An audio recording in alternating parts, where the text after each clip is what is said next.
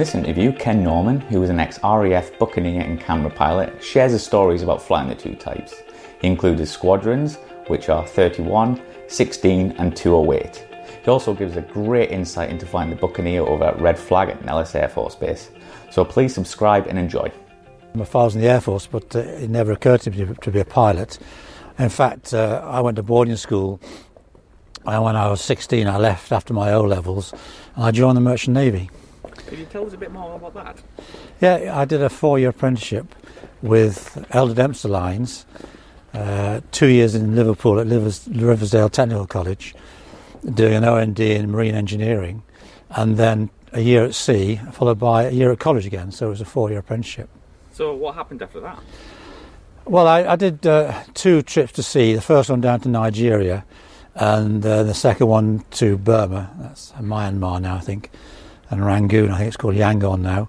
Um, and I was getting a bit disillusioned, I have to say, with it being at sea. It's not what I expected to be. I wanted to travel and see the world and be an engineer, but unfortunately working down the engine room of some of the ships I was on was a bit of a nightmare, to say the least.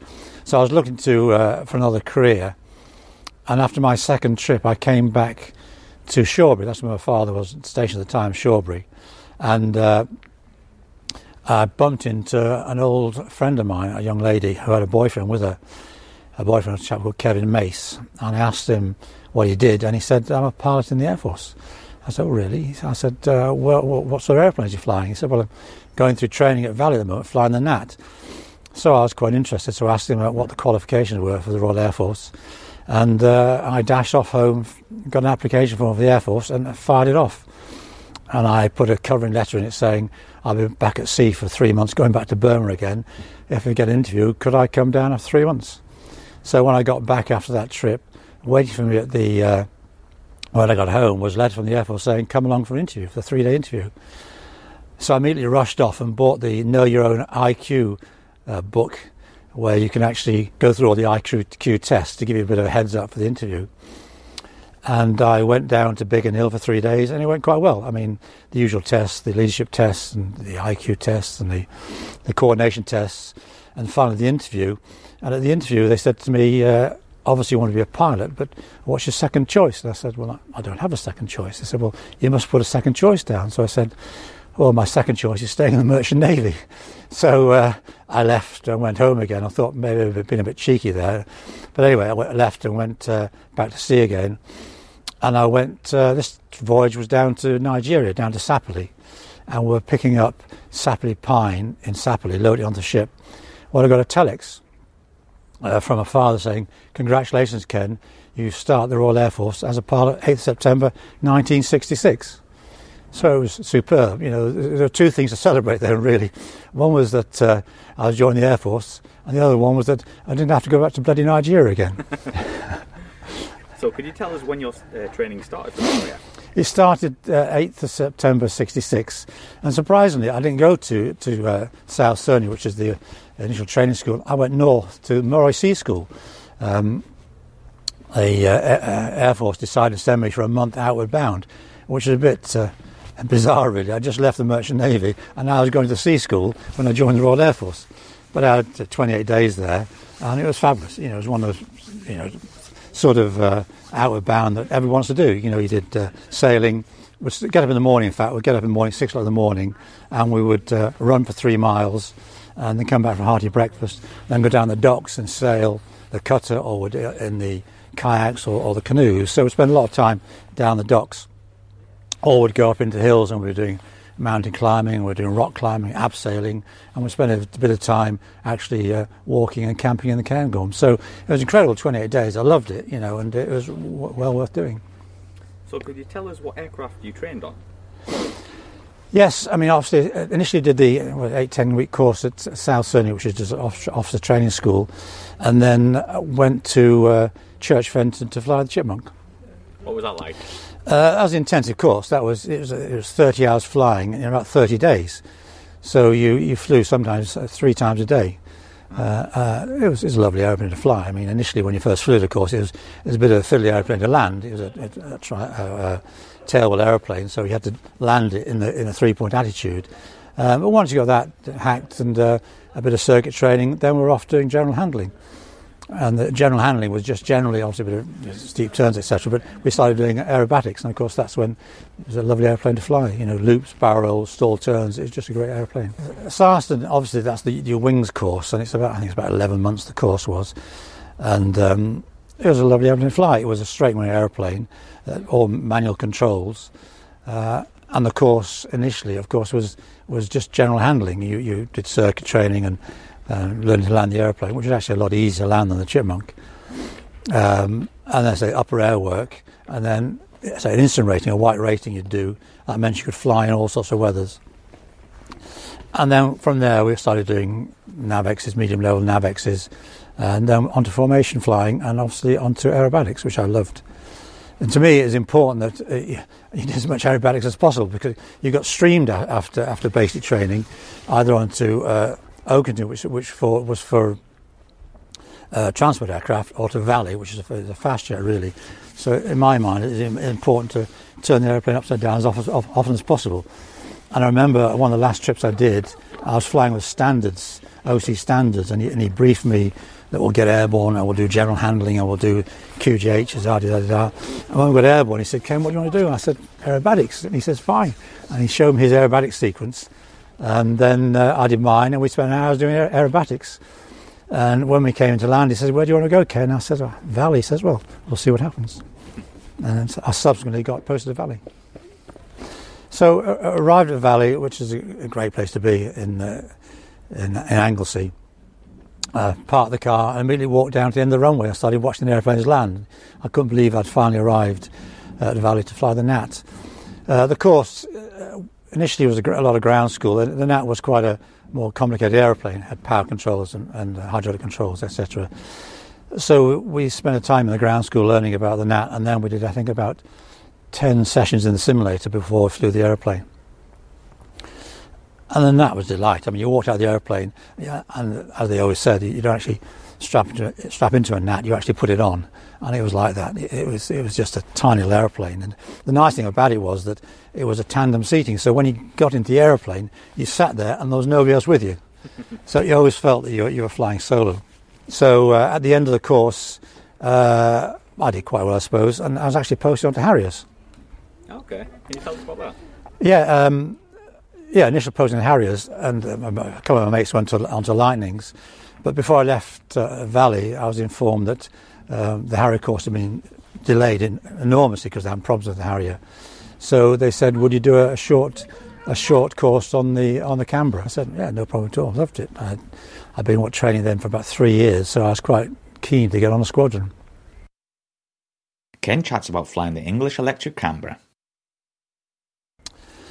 So off I went to uh, to uh, Cottesmore to join the, the, the Canberra O C U. Um, a bit of a culture shock, to say the least. It had come from the Gnat to the Canberra. Canberra, of course, had no power controls at all.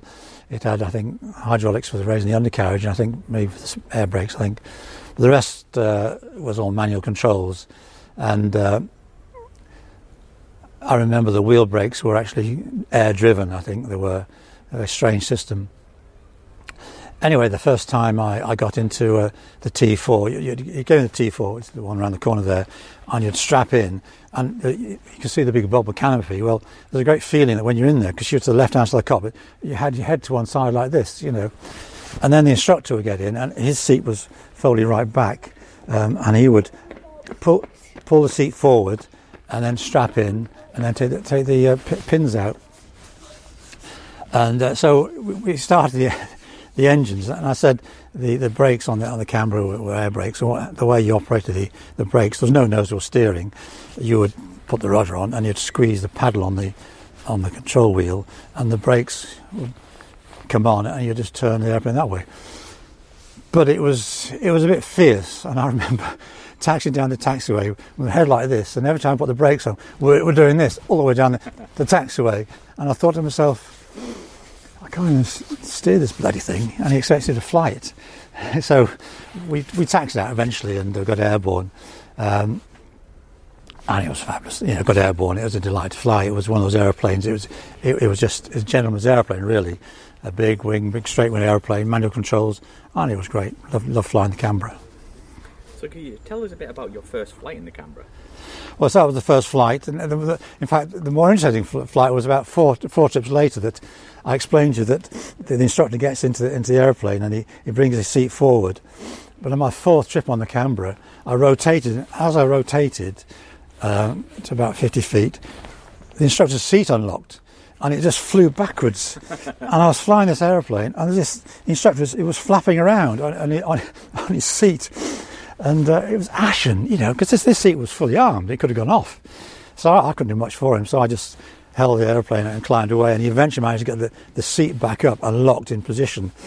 I shouldn't laugh, because had it gone off, it would have been a messy business, really. But uh, that was my, my fourth trip in the Canberra. So what were your first thoughts of the Canberra? Like, did you like it? Yeah, it was it was different. It was, you know, it, it, I'd come from the Gnat, and it was a totally different aeroplane. It was flying the aeroplane, it was manual controls, which, of course, manual controls is a bit more stiff on the controls, and, and you, you can't do as much with the, the aeroplane. Obviously, not as manoeuvrable as, as a Gnat, et cetera. So, but no, for what it was, it was a great aeroplane. And uh, I went solo on it. Um, and then joined up with my nav, Nobby Clark, and then we did a lot of flights together. It was just low level, really. It was, it was getting the, the guy in the back who it would get airborne, and then he'd crawl into the nose of a B two, and would do nav exits around the U K. Um, so yeah, it was it was great fun. I thoroughly enjoyed it. So how long did you spend on the O C U? I think about four months, probably four or five months. Uh, yeah, it was about four or five months. Uh, Um, and it was just concentrated flying the whole time at Cottesmore, uh, so I loved it. So how long did you, um, how many times did you fly a week, for instance? I think probably two or three times a week, probably, I think. I can't remember the hours. I think we did about sixty, seventy hours on the Canberra, probably on the O C U, uh, before we left to go to, uh, to Germany. So after the O C U, where did you get posted to? Uh, I, was, I was posted to thirty-one Squadron in R A F Germany. So I, I piled all my, my bags into my Mark one Frog Eye Sprite and headed off for Germany. I had no maps or anything like that, I just headed for Germany. So I went across the channel and arrived in Germany, and I eventually found Laarbruch and checked into the officer's mess. So what was the role of thirty-one Squadron? thirty-one Squadron was obviously a, a recce squadron, and I suppose Photographic Reconnaissance Squadron. Um, I suppose there were three roles. There was a low-level photographic role, and then there was a medium-level sort of vertical photography role, which was sort of a, a mapping survey role, and then there was a, a night flashing role, which was actually night photography. So those are the three roles. Well, we'd take off, say, from... I, I'll go through a, a sort of typical trip, really. We'd, we'd take off from, from Laarbruch, and we'd, be, we'd have planned a target. And the target's generally, not as a target, but an area to, to, to, to photograph. And we're, we're either doing bridges, you know, or or locks, or missile sites, or, or or troops on the ground. So, what you'd do, you would get airborne, and then you'd fly over the the target, say troops on the ground, um, and and when you went flew over, over the target, you'd obviously photograph it. But at the same time, you'd take a mental picture in your mind of what you you saw um, at the time. Obviously, you do that for simple reason: the cameras might fail. Uh, or you might get battle damage, so you may not have the photographs when you get back. So when you land, landed back at Laarbruch, the crews would meet the, the ground liaison officer, who was an, an army guy, and you'd do what we call it a visrep, a visual report, and you'd sit down, you'd write down what you saw. And it's obviously fairly easy if you're doing bridges and locks and things like that. But once you get into the, into the field and you look at the army, it's quite a complex Uh, pictures you take in your mind. You, you can have tanks, you can have all sorts of various vehicles, and you have to identify those vehicles and put them on your visrep. So you fill your visrep in, and then the photographs would go off to the M U F P U. The M U F P U was the Mobile Field Photographic Unit, number three photographic unit, and and you have P Is there, and they, they, they develop the photographs, and uh, they'd look through the, the three D scopes, and they could see exactly what's on the ground. And then they would, they would actually look at your visrep and assess it against the photograph, and you were marked. So you you you you so what percent, you know, how how right and wrong you were. And obviously the, the guys, some of the guys there, you know, like Mike Jameson, the guys like that, they were they were they're sharp cookies. They'd come back and they'd, they'd have great marks. But I was just starting out with Nobby, you know, and we were pretty amateur at it, really. But we did better as time went by. We got better and better and better. But I say it was only a year on the squadron. So we didn't have time to really, up to a really high standard like a lot of the guys there who were, who were on the squadron. So, can you tell us what it was like to fly the Canberra, some of its good characteristics and bad characteristics? Well, a very stable aeroplane. You know, it's uh, uh, we used to fly at two hundred seventy knots, right? two hundred seventy knots like that. Um, and really, I suppose you're limited to, that, to, to the height you flew at. You could get low. You took a lot of happy snaps down at fifty feet, you know, but obviously the Canberra, you know, you're going past the target fast, then the image is not going to be the same. You're going to get a bit blurring, and there's no image stabilisation at all on the Canberra. So if you're taking photographs, you're taking them generally above two hundred fifty feet because you want the, a wider field of view, especially with troops on the ground. Um, and generally, uh, for the low-level side of it, we'd take it for the, the left-hand camera, the, the oblique camera, the F ninety-five on the left-hand side. And on the on the side of the, the Canberra, there'd be a chronograph mark, which you would just run down. So you get your target. Basically, the chronograph mark would try and put your target a third of the way up the, of the photograph, and that's that's what you do. Very, very high-tech. But the nav, um, you know, the nav, obviously, he, when you get airborne, um, he's in the back. And then he crawls down the front. It was always good fun. Had he crawled down the front, you just bunt over and you just he'd come up like this. But uh, then he crawled down the front, and he would navigate obviously with a map from the front, and uh, he'd take you to the target. He'd, he'd give you directions left, right, da da da. You'd have a map yourself, but he'd have a map and he'd take you to the target. So I've heard, because it's quite a big aircraft. Was it quite manoeuvrable? I've heard stories that it is. It is, yeah. I mean, I remember I got grounded on the first. Three months on the squad, and, I, and my mate Jerry Yates, uh, Jerry Dent, sorry, was uh, flying at Canberra, and I, I came up alongside him. Uh, I pulled up in front of him. I did a, a barrel right round in front of him like that. Unfortunately, it wasn't Jerry; it was the boss.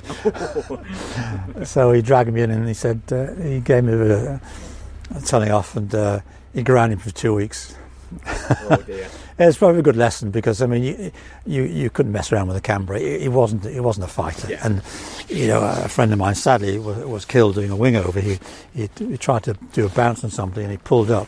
It was very, very heavy, and he he just stalled in, and he was killed. So he, it probably did me a good actually to be, to be grounded for a while. But nothing worse than me overconfident. So did you ever get bounced by other fighters and to test your skills? Yeah, I got bounced. There was a classic one. I, I, we used to do high-level exercise as well, and the, there used to be starfighters there, and they, they come up alongside you. And uh, this starfighter, as it came alongside you, as soon as it came alongside you, you close the throttles, of course, because mm. the Canberra's big wing, they sit there, and the starfighter, the nose would come up, nose would come up. Eventually, you see the reheat come on you, and far out as he, as he, uh, he stopped himself stalling. So, uh, how high and fast could they fly? Well, I don't know, we're up to thirty-five thousand feet, you know, I don't know, point seven, point seven two, I don't know what, I can't remember now, really. It's, like, it's forty-five years ago, you remember. Yeah. um, but yeah, we, generally, when we're flying high level, it was just burning holes in the sky. Yeah. We used to do you know, basic training requirements, so we had to get the hours in, so we'd be up flying around, especially at night, just doing the routes at night. So, yeah, about thirty-five thousand feet, I suppose. So, how many variants did you fly? Uh, the obviously T uh, the uh, T four and the B two and the the P R seven. Uh, on one trip uh, we were low level, and and the uh, oil pressure fell to zero, so we had to shut the right engine down. Oh, and, the, and the, the Canberra's notorious for uh, on single engine work. The, the problem was they used to teach you on, on when you came around final turn. You used to bring the speed back quite a lot towards V M C A. Uh, and of course, if, if speed dropped, you could actually get a situation where if you put power on, the airplane would flick. And it's a bit like the Meteor. At the Meteor, they lost a lot of airplanes practicing single engine work. And I actually lost a friend sub subsequently about five years later who was practicing asymmetric work, single engine work, and the airplane flicked in. So you've got to be very careful. So on that occasion, I just came on finals a bit fast, to say the least. You know, about one hundred feet, closed both, both uh, throttles and just slid onto the runway about two thousand foot down and just rolled to a stop. So that's my only time I had an engine fail on a Canberra, but it was an interesting exercise. Right, we're here with uh, seven seventy-nine. Did you ever fly there? Yes, uh, I, I flew, I think, thirty hours on, on seven seventy-nine. Um, just the normal low-level recce around Germany, really, um, with my nav, uh, Nobby Clark. Could you tell any missions you actually, or sorties, that you flew with seven seventy-nine? Uh, there were two sorties. Uh, I flew seven seventy-nine, and it was towards the end of uh, my flying on, on uh, thirty-one Squadron, and they were both uh, Army in the field. So uh, you know, the first one was just flying through uh, the, the uh, training area, photograph in the army, as I said before, doing a vis rep. And the second time um, is more of a flyby. So we were able to fly well, over the army about fifty feet and, and catch them all out having their dinner or whatever, and, and photograph at the same time. And I think I've got some pictures, I think Darren's got some pictures of uh, the army sitting in the field having the lunch. So they're the two ones I remember. I, I looked at my logbook before I came, and they're the two ones I remember. So what happened after you left the Canberra? Well, I was, I was posted on to Buccaneers. So I went from uh, Laarbruch to Honington, but you don't actually start flying the, the Buccaneer straight away. And uh, after a few weeks at Honington, I was sent down to Chivenor. And uh, Chivenor is a place that every uh, potential fast, fast jet pilot wants to go. It's, it's a, a fabulous uh, airfield. It's down near Barnstaple, uh, super weather factor. You've got uh, weapons ranges across the Bristol Channel at Pembrey, and you have the air weapons ranges just to the uh, southwest of, of Chivenor. And of course the most important thing is an airfield full of hunters. Ken chats about flying the Hawker Hunter. So uh, Chivenor, you know, it's a, a pretty hard school. I mean, it's a, uh, a place where a lot of ex-hunter guys were there teaching you to fly the aeroplane. They're very experienced hunter guys, Q F Is. And uh, they took no prisoners, so you know, it was a course whereby you had to pass and you had to set a reasonable standard. So arrived there and did the normal ground school, and we did a bit of, I think, it was procedure training on, on, on the Hunter. And then uh, my first flight on the Hunter was in a, T, a T seven, and I flew with this uh, instructor who was a bit of an oddball. And we got there in the runway, and he said, uh, Ken, you used to fly the Canberra, did you? I said, yes. He said, well... And he re reached over and he switched the flying controls off, the hydraulic flying controls off. And he says, well, then this is just be like flying a Canberra. So my first ever takeoff in a Hunter was in manual. I always remember rolling down the runway and pulling back on the stick. And it was a bit like trying to fly the, the local council bin lorry. You know, it was really heavy on the controls. And this guy thought it was funny, totally funny. So we got airborne, of course. He put the fly, flying controls back on, the powered flying controls back on again. I immediately started over-controlling because it was so twitchy. And he raised the gear and, and the, the flaps. And off it went, you know. He thought it was funny. He had his... He enjoyed himself, but uh, I, I think they, they were a bit uh, sceptical about uh, Canberra pilots coming onto the Hunter and, and passing the course. So uh, I got the message there that, you know, we were going to have to do a good job to pass the course, that's for sure. Uh, so, sorry, go on. So what was it like to fly? Because obviously everyone loves the Hunter. Well, the Hunter's the, the, the, is the, the jet-powered uh, Spitfire. You know, it's what yeah. everyone wants to fly. It's, it's the, it, was a, it was a fabulous setup. It looked good, you know, and it, and it, it flew as a fighter should.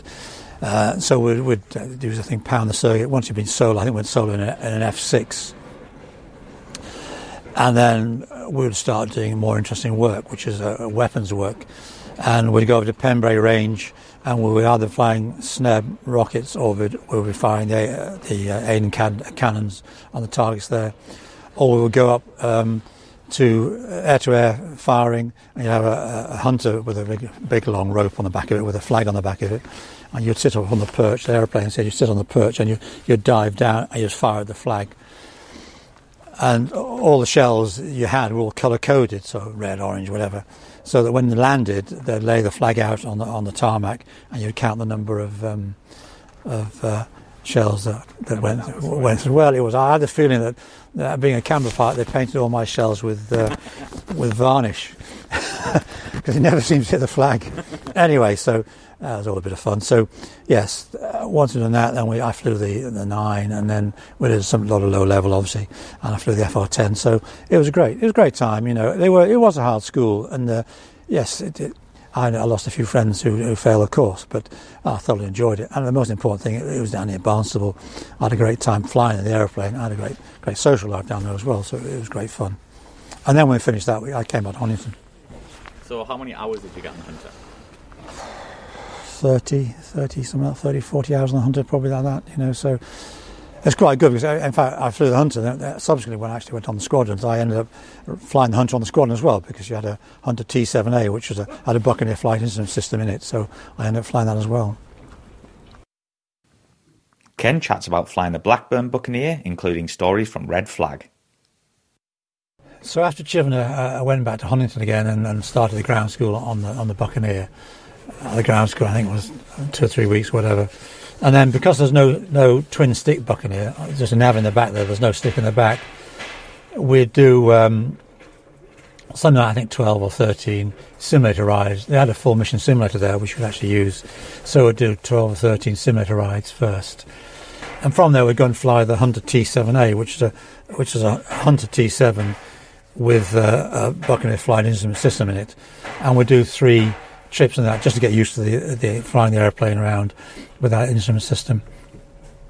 After that, then, with the first trip in the Buccaneers with, with a, a Q F I in the back, and uh, um, the guy in the back of the uh, Buccaneer for me was Tom Eeles.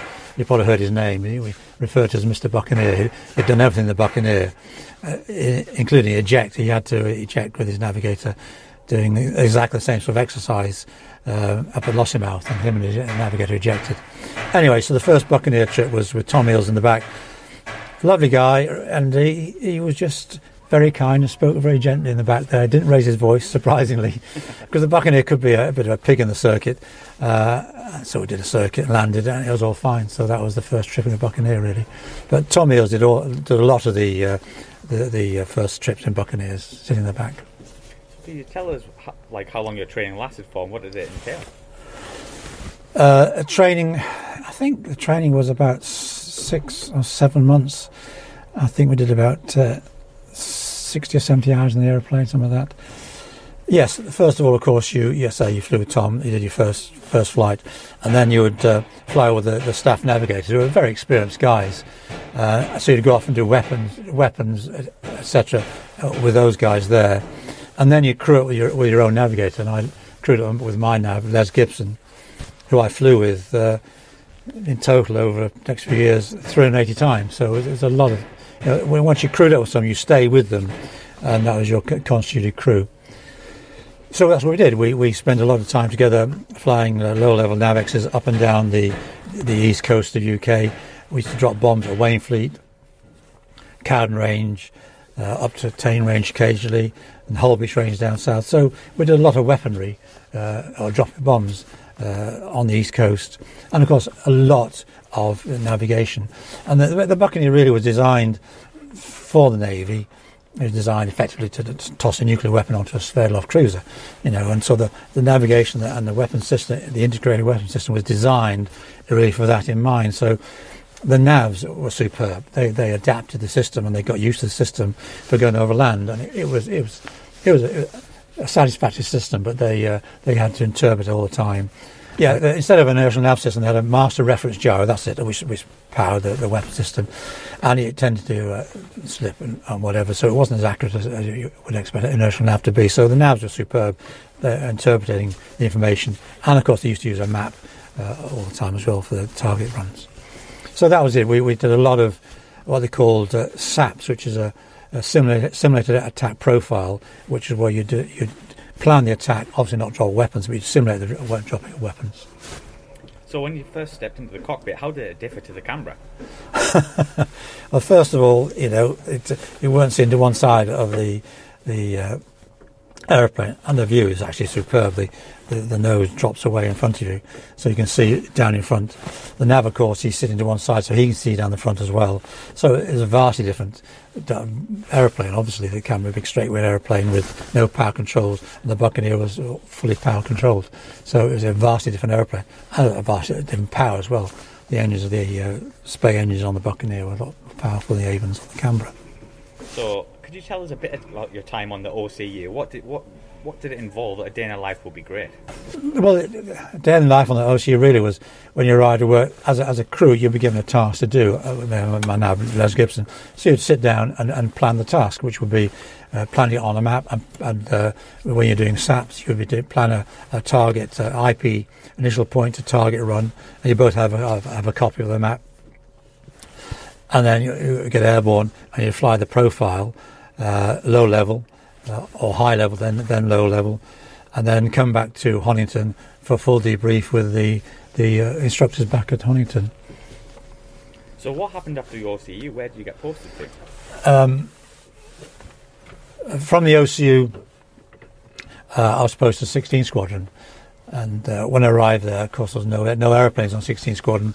uh, the uh, sixteen uh, camera squad had shut down, and they're just a, an empty hangar really. So for about three months we just prepared the hangar ready for the aeroplanes to arrive.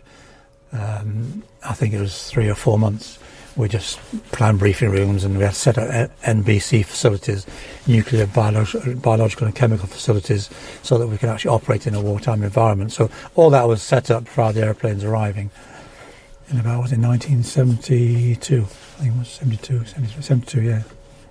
Did their thoughts scare you, the whole nuclear thing? And you might have to drop a bomb? Or no, not really. I mean, the whole point about nuclear deterrent was that... Uh, You know, a nuclear weapon is a weapon of last resort. So, you know, we never thought we were ever going to have to to actually drop the weapon. The idea being that we were a very effective squadron, and we were very effective at what we were doing, and that's what was the deterrent. That was the whole point about it, really.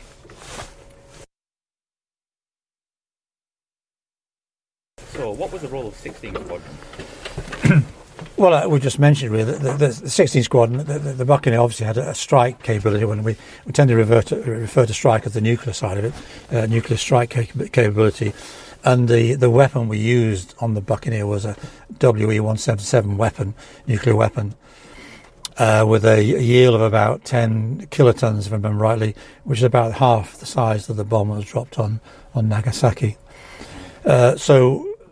We would actually, the idea would be that we'd fly into the target, and about four miles uh, before the target we would do a toss attack, and we would lob this nuclear weapon uh, towards the target, and it would be on a, on a, a parachute or on a, a retarded. And the idea was being that the, the, the weapon would uh, be an airburst. An airburst meant that the, the fireball doesn't touch the ground, so it's, as a tactical weapon, it means that the fireball goes up and you get very little uh, residual, residual fallout. So that in theory, obviously it would never happen, in theory, you, you're not, the area is not being contaminated with uh, radioactive fallout, so you, your troops could actually go straight through. And that's why they were able to build Nagasaki and Hiroshima so quickly, is because it was an airburst. And whilst it devastated, a terrible devastation, there wasn't a lot of residual uh, radiation. If you look at the thing about Chernobyl, well, there's a lot of fallout from the, the reactor there. That's, that area now is unusable for years and years and years. So that's what an airburst was. It, it, was a, it was a terrible weapon, don't get me wrong. It was a, you know, the, the burst from the the, uh, the weapon, obviously there's a massive fireball and there's radiation from the fireball, and the fireball would go upwards, but the, the blast would go down. It's like a tennis ball. It hits the ground and the bottom of the fireball, bottom of the uh, blast would go upwards again. So you get a, an outward movement of the, the blast wave and a reflected blast wave as well. So uh, when it hit the ground, it just wipe out anything. So uh, it was a devastating weapon, and that's why it was such a good deterrent. I mean, the, the thought of chucking one of those nuclear weapons at uh, targets, you know, troops, whatever, on the ground were just devastating. So kept the peace, you know, that's what we do. And that's the whole point of deter deterrence, really. So, Ken, were there any incidents on sixteen Squadron? Well, we used to fly low around uh, Germany all the time, obviously, and uh, most of our flying was um, doing SAPs, as I said before, simulated attack profiles. Um, so we would, we would fly a target, um, attack the target, uh, dive attack, and often we'd then leave that target and would then fly through Nordhorn range and drop some bombs. So our whole life was generally flying around uh, Germany low level, between two hundred fifty knots, two hundred fifty feet, and five hundred feet, generally about two hundred feet, two hundred fifty feet. Um, and we'd use Nordhorn range, and what we used to do, of course, we'd have a time on target, so you'd do your SAPs, and then you, you'd have a, what we call a first run attack, so you'd fly through Nordhorn range at a time. So um, I was I was flying low level with Les Gibson, and we, we were a bit behind time for our first run attack, and we, we got up to about uh, five hundred forty knots, about two hundred feet, and we, we hit a crane. As you do. Yeah, not that sort of crane with a hook on the end, but a, a crane that was oh, doing this. You know, oh, yeah, right, yes, bird, yeah. Yeah. You know, it was trying to avoid the aeroplane, yeah. You know, but it went straight on the right hand engine, and the engine just stopped. So we uh, we returned to, to Laarbruch, and it's not like a Canberra that the Buccaneer is very easy to fly on one engine, plenty of power, there's no asymmetric problem at all. I went back to Laarbruch and uh, landed there. Uh, obviously an engine change, it wasn't much left of the engine really, so it almost totally destroyed the engine. And the crane's not small though, is it? It's not, you know, it, went, it actually dented all the intake as well as it went in with its, its yeah, wings out like this, yeah, yeah. Was it aircraft savable, or was it just the engines that needed? It was just the engine, yeah, just changed, changed the engine, changed the spare, yeah, yeah. I left Germany, R A F Germany, and we went to, uh, uh, to two eight Squadron. Uh, and I joined it by Navigator John Broadbent, um, and we say we joined two Squadron. And, and the role of two Squadron was totally different to Germany. As I said before, Germany was a very defined role. Uh, two Squadron there were, is, is the northern theatre of, of NATO, and you're really looking at the northern Denmark and then Norway, all the way up Norway, up the Kola Peninsula. Um, so we, we weren't really uh, sort of having an interdiction role, really. We were really more of a airfield denial role. Um, if you can think about it, uh, Norway's a, a long way away, so it's very difficult for, for two A Squadron to actually operate in Norway. So what we would do, we would actually obviously operate in the U K and occasionally go to Norway. But you can, to, to go to Norway, of course, you need to refuel. And that's where the, the tanking came into it. Air-to-air refueling. So, on two A Squadron, we'd start off, we'd go off uh, initially, and we would j join the the tanker, uh, tanker, Victor tanker. Uh, you'd, you'd sit on station. You're doing a, um, um, a standard racetrack pattern. On, uh, the tanker would, and we just join up on the left-hand wing, and then we'd drop down behind the tanker, and then obviously with the the probe here, there's the effect of the of the nose uh, uh, on the, the basket of the. Of the tanker. So what we'd do, you'd actually you come up behind the the, the, the drogue, and you'd put the, the probe there in about the one o'clock position. Then you'd move forward. As you move forward, the airflow over the nose of the airplane would, would push the the uh, drogue up, and you just plug in. When you're plugged in, you'd actually then move forward. I think it was a, there was a band, it was a red band or green band, a red band, which you'd move forward until the red band went into the um, refueling pod. And once you got it, the red band was in the refueling pod, the fuel would start flowing. So you actually flew along, maintaining that distance so that the fuel flowed. And then you'd pull off, and then the other guy would come out and refuel. Um, it, it was never a relaxing exercise. We never did enough of it, really. And of course, it, it, it's fairly easy when the guys were flying straight and level on the racetrack, but of course, they'd say, clear to join in the turn. So the, the Victor tanker was in a turn like that, so you'd actually join in the turn, which was always interesting, of course.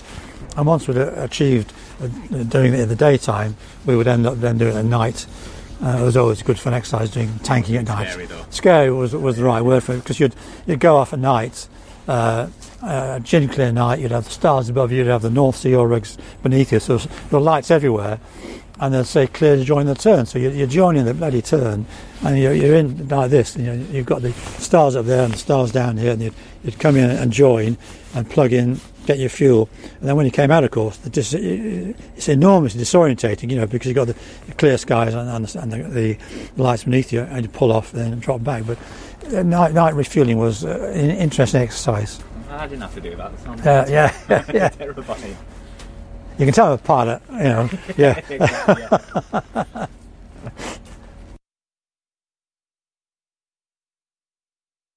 So you also operated the Buccaneer in Red Flag. How did this happen? Well, what happened was that uh, I was on two A Squadron, and uh, John Broadbent, John Broadbent and I uh, were asked to go on to the Q W I course, which is a pretty, pretty comprehensive course on the Buccaneer. It's a very difficult course, very pedantic course. It's a course whereby you, you're expected to do after perfection the whole time with your briefings and your board work, your briefings, your debriefings, and your flying, all the rest of it. So it's, it's a throwback to the Navy. It's an incredibly difficult course to do. Well, I was on the Q W I course with John, and, and two A Squadron were, were, were sent out to Red Flag. And because they were going out to Red Flag, we were, the Q W I course was attached to two A Squadron to go out to Red Flag. Uh, so we flew out uh, uh, with them to, uh, to uh, Nellis Air Force Base. And we, as we operate a, a different unit, really. There were, there were eight of us. There was two instructors and there was three pairs. I said I was, I was lucky with mine. I have John Broadbent. So we arrived out in, in Red Flag, and of course the Americans couldn't believe it. You know? These Buccaneers arrived over there, and they, they looked pretty archaic compared with, you know, the F fifteens, the F sixteens, even the F fives. You know, the, the Americans were like so. Um, and of course, they, they got quickly got uh, uh, aware of the fact it was called the Banana Bomber, so they, they loved calling it the Banana Bomber. Do you know why it's called the Banana Bomber? Is it because it looks kind of like a banana? No, that's, that's where people get wrong. Oh, is that it, it's actually, when it, it designed, it, it was called the Blackburn Naval Aircraft, the B N A. Then it became the Blackburn Advanced Naval Aircraft, the B N A. So then the B N A bomber, Barna bomber, banana bomber, that's how it came about. So nothing to do with a bloody banana. So anyway, that's the way it is. Uh, so yeah, so a, a red flag, and um, you know, a very intense, intense. Uh, I think two or three weeks he was there. And I think a lot of people have heard about it. The Buccaneers flying low level and doing well, but I, I don't think the story's ever been really told. That it's only half the story of what what you know, flying low level. And the other half story is, is, is the navigators. The, the navigators were superb. You know, they made red flag, and uh, and I'll, I'll just go through and explain to you uh, sort of a, a typical mission, if you like. I'll do go through that. Um, we'd arrive in the morning. We'd be given our task. Say we're given an airfield attack. Say, you know, tossing a, a thousand pounder, tossing a stick of thousand pounders. We only toss one. Tossing a thousand pounder. Someone coming through for a laid-down attack, then a couple of guys doing a, a couple of dive attacks um, to take out the infrastructure. The laid-down attack would try and take out the runway, laying a stick of bombs down. So you'd, you'd plan, you'd plan the, uh, the, the, the coordinated attack, and the coordinated attack relied enormously on on the timeline. Is that you you pick your, your your I Ps for the for the target, and obviously you want to try and come in different directions to, to confuse the enemy. And then you'd work backwards. You know, you, you, you obviously you, you can work in a few timing points where you can delay or pick up time, whatever, and then you you work the route back. So we'd be planning that. The, the, we'd plan the route. The nav, my nav would plan the route, and we'd we'd, we'd delegate the other navigators to plan their uh, I P to target. Uh, I, I, if I was leading the formation, would prepare the briefing, et cetera. And then we'd, we'd brief the mission. We'd brief what we're going to do, and then walk out the airplanes and get airborne, get airborne in two pairs, and would fly uh, to the the uh, exercise area at about five, ten thousand feet, I don't know what it was, in battle formation, and then we'll descend into the, into the tactical area, and we'll descend low level, say that to about one hundred feet initially, and then as we came towards, the, we were flying over the desert, flat desert, as we came to the, the, the cap area where you got a combat air patrol in front of you, we descend down to about ten feet, something like that, about five, five hundred fifty knots. Uh, but we found that, you know, that uh, at that height we were actually leaving dust trails a bit, so we just climbed up a bit to twenty feet, something like that, to, to, so we didn't leave any dust trails. So you, we, we, we'd see the cap, we'd see the airplanes, and, and you couldn't, at twenty feet, they couldn't touch you really. You couldn't get a gun to kill with a lead on the, on the gun. And a missile, even if it's fired, it would probably hit the ground before it hit you anyway. So they, they couldn't get a kill at any time, the, the fighters on, on the Buccaneers. So, as I said to you, the navigators in the battle course, they were monitoring all this. We were going high speed, five hundred forty knots, and they were running the timeline. They're keeping an eye on the, the time on the target. We had a time on target. We had to make the time on target. And when we got the target, we had to have spacing on the target. You had thirty second spacing, say, on toss the weapon, then you'd have somebody coming through and lay down thirty seconds later. So the time was was crucial, really, for the attacks. So anyway, we, we would uh, progress along the desert, and then we came up towards the hills there, and the the fighters would expect us to, to if that was a hill there, would to, to climb up and push over the top like that, and the, the fighter would come down behind and try and get a sky shot. You were actually skylining it, they would try and get a sky shot like that. But the Buccaneer didn't, Buccaneer didn't do that. The Buccaneer would come up to a hill, as that it was a hill, instead of skylining like that, the Buccaneer would just come up the hill and go over the top, about fifty feet over the hill, and pull down the valley there. So pulling about four or five G over the top, down in, in, into the valley. And this were the navigators again. They were superb, you know, keeping pace of what was going on, because the, the kit in the back wasn't wonderful. The nav kit, uh, as I mentioned before, it was designed, uh, you know, for the Navy really. So uh, they were keep, the lead navigator would be keeping an eye on what was going on the whole time. All the other navigators were aware of what was going on. If you got severely delayed or or whatever, you could always retime it by saying time so and so, and everybody else would take the time from that. So then we'd, we'd attack the airfield, and of course you, you're going through. Once you've gone through the cap, you've got the the missile sites you're flying through, and of course you're flying pretty low. You know, you're down fifty, twenty, thirty feet, so you know missiles tend to point upwards, not downwards. No. So, uh, so you know, and so they they had no chance really. And then you, you, you came to your target, so the lead guy would toss his weapon. And of course, the thing about tossing a weapon is that, on a medium toss, is that you, you toss the weapon, as soon as the better weapons have gone, you pull into a hard pull down at four or five G, one hundred fifty degrees of bank. So there's no chance of a missile, you know, the, the airplane's moving so much. And then there's a lay-down attack where you would drop a, a stick of bombs, say. The idea of a lay-down attack was that you drop, say, four bombs with a, a spacing. You never flew down the runway to, to take out a runway. You always flew about thirty degrees to it, so you can guarantee you get, maybe got one bomb on the runway. If you flew down the runway, all the bombs go to the right or left of the runway, you see. So that's the idea of a stick of, of uh, bombs.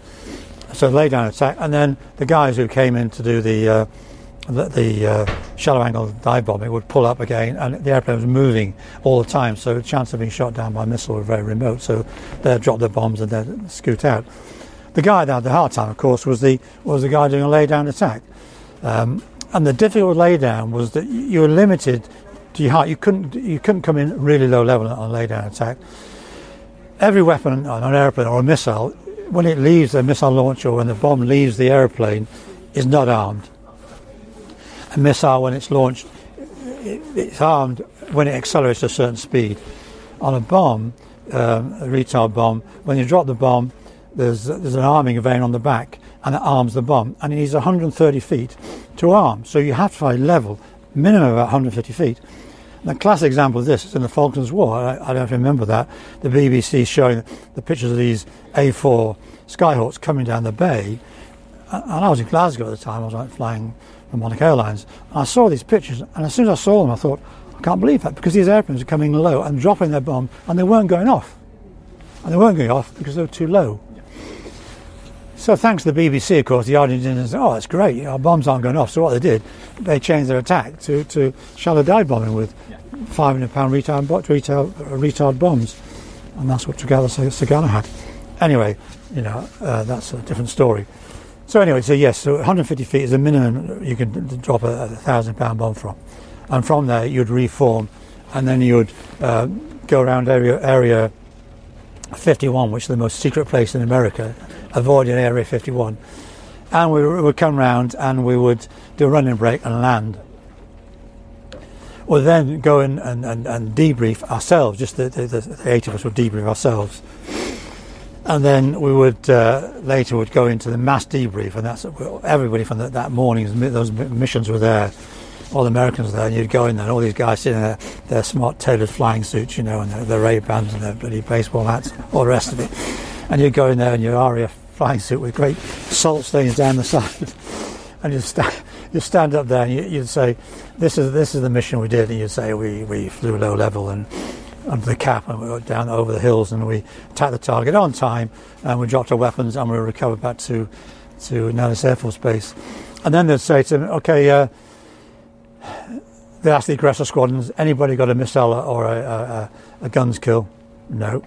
And then they asked the the, uh, the the missile sites, anybody got a missile kill? No. And it was great. And the Americans, of course, they'd have gone whoop whoop whoop whoop, yeah. Because of being the Air Force, we said. Uh, Thank you very much, and just walked away. So it was great. I mean, it, they were quite impressed with the Buccaneer. And but the point I'm making is that, you know, it wasn't just about pilots flying low level. It was, the navigators had a massive input into into Red Flag, and I don't think they often get the, the press they deserve. You know, it was a crew aeroplane, and these guys have been flying together a lot. The, the crews, the constituted crews, and to maintain a timeline and to be able to get hit a target on time was an enormous skill, and that was down to the navigators. You couldn't have done the job without the navigator. No, no, no, no. And, and uh, I say it was it wasn't a design for the Buccaneer for the overland roll, the, the the integrated weapon system. So you know they did a, a superb job. Um, so that was it. You know, that was Red Flag, and we all enjoyed it. We had a bit of time down in Las Vegas, obviously, and we had a few parties, and it was it was just a, a superb time. It was a, an opportunity to fly extremely low level and get some good results. So once we finished Red Flag, I was still on the Q W I course, and we, we had a great time. Uh, we went back to Honington, and we had another week or ten days flying low level, doing all the stuff that the Q W Is do, do. And when we finished the course, John and I went back to two A Squadron, and uh, what happened then was that uh, the, the, the weapons leader got promoted, got moved on to being a, a flight commander, and I was asked to take over a weapons leader on the squadron. John went off in his own way, he went off to fly with, with other people. And I ended up flying with a lot of the navigators on the squadron because, obviously, as a weapons leader, I had to fly with everybody. Although I was crewed up with Al Vincent. And uh, with Al, I uh, flew four three one, you know, uh, quite a few times. four three one actually flew in Red Flag. I flew it in Red Flag. Um, And then my final flight was on four three one in on two oh eight Squadron. So, you know, that's my final aeroplane over there. I flew on the Canberra, and this is the final Buccaneer I flew here on two oh eight Squadron. So overall, did you enjoy your time on the Buccaneer? Oh yes, I mean it was the most thrilling experience you ever imagined. Really, it, uh, you could do no more than we did on the Buccaneer, apart from land on an aircraft carrier, which some guys did. You know, they obviously went off to the Navy, but I don't think I've done any more on the Buccaneer than I did. I, I thoroughly enjoyed it. And how many hours did you acquire on the Buccaneer? twelve hundred, something like that, twelve hundred, something like that. I, I, yeah, it was very mad. Um, with John, like I said to Les, I did three hundred eighty missions with, uh, with uh, three hundred fifty missions with Les. I did about two hundred eighty with John. So, you, you know, it's, it's, you, you, you fly with a guy you trust, yeah. as, a, as a crew, you know, and that's what makes the Buccaneer so successful, because you fly as a constituted crew. Um, so, yeah, I loved it. So my last flight on the Buccaneer was with, with um, Al Vincent, and we... We led two F one oh fours to Salisbury Plain, and then we came. They, they the Dutch one oh fours. They, they broke off and went back to Holland. And I came back and did a bit of a fly past the airfield. That's one of the famous pictures. Yeah. Yes, I was just descending past the tower, you know, to fly down the, the apron there. Yeah. fifteen ten ten gear down, and then just did a circuit and landed really. But that was our last flight on a Buccaneer. Brilliant. And finally, we get to hear a personal side of Ken. So, Ken, do you have any hobbies? Uh, yes, I, I, I, I was a trained engineer, so I've always been interested in engineering. So I got myself a little M G T D car, which I, I brought back to South Africa many, many years ago. And I've been rebuilding it, but I've been rebuilding it for a long time. Um, I'm still fiddling around with it. I've probably got another few months to go before it's back on the road again. So that's really my main hobby, I suppose. Also, I, I, I got five dogs, so... Yeah, they, they get pretty involved with those as well, so... Keep you busy. Yeah, it does, yeah, yeah. Do you have a favourite aircraft? Uh, I suppose two, really. I mean, I, the Buccaneer is my favourite airplane for, for the Royal Air Force, and of course I, I did thirty-three years in civil aviation with the Monarch Airlines, and I flew the seven fifty-seven for twenty-seven years and, and the seven sixty-seven, so I suppose the seven fifty-seven and seven sixty-seven are my best. I enjoyed flying those, but the Buccaneer, obviously, I think is my probably my most favourite aircraft, I suppose. Is there an aircraft you wish you could have flown? No, no. I mean, I, I, I look back to days when I, I met Kevin Mace when I was in the Merchant Navy, and he was in a Valley, and uh, I looked to think, well, I'd love to go to Valley and, and do that. And I've, I look back at my journey through um, the Air Force, you know, the the, the, the Gnat and the, the Canberra and the Buccaneer and the Hunter, you know. And uh, I think Jensen Button tomorrow is, is, is uh, doing his last race uh, in Formula One, and on his helmet it just says the journey is the reward. Mm-hmm. And to me that sums it all up. It's the journey through the training, through the squadrons, is the reward, and I don't look back and think that I would uh, like to fly anything else. Yes, I'd love to, I suppose, lightning, all that sort of stuff, but I didn't. I did, I did the most I could do. The airplanes I flew, uh, I thought it was superb. You get to air shows? Occasionally, not not very often these days, unfortunately. There's not many air shows, are there, really? I, I've been to Bronte, you know, Brunton Thorpe, see the guys down there. So, no, not really, no. So how much do involvement do you have with seven seventy-nine and four three one?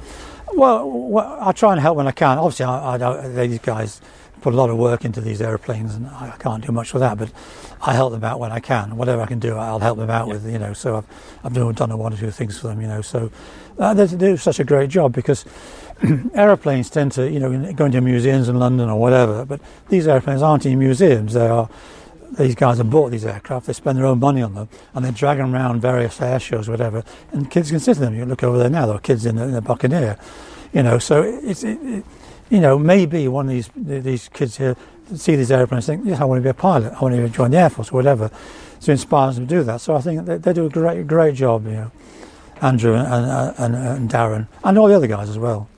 So much more nice actually seeing the aircraft you actually flew rather than just a Canberra or Buccaneer. The actual ones you flew must be lovely. Well, I mean, it's unique. I mean, you think about it. I've uh, flew this aeroplane. It was the last aeroplane I flew in the Air Force, and the Buccaneer was the last Buccaneer I flew in the Air Force. So you can imagine, you know, it's, it's great to have them around. And finally, do you ever get sick about talking about aviation? Flying aeroplanes for forty-five years, you know, so uh, no, not really. Pilots never get sick of talking about flying aeroplanes.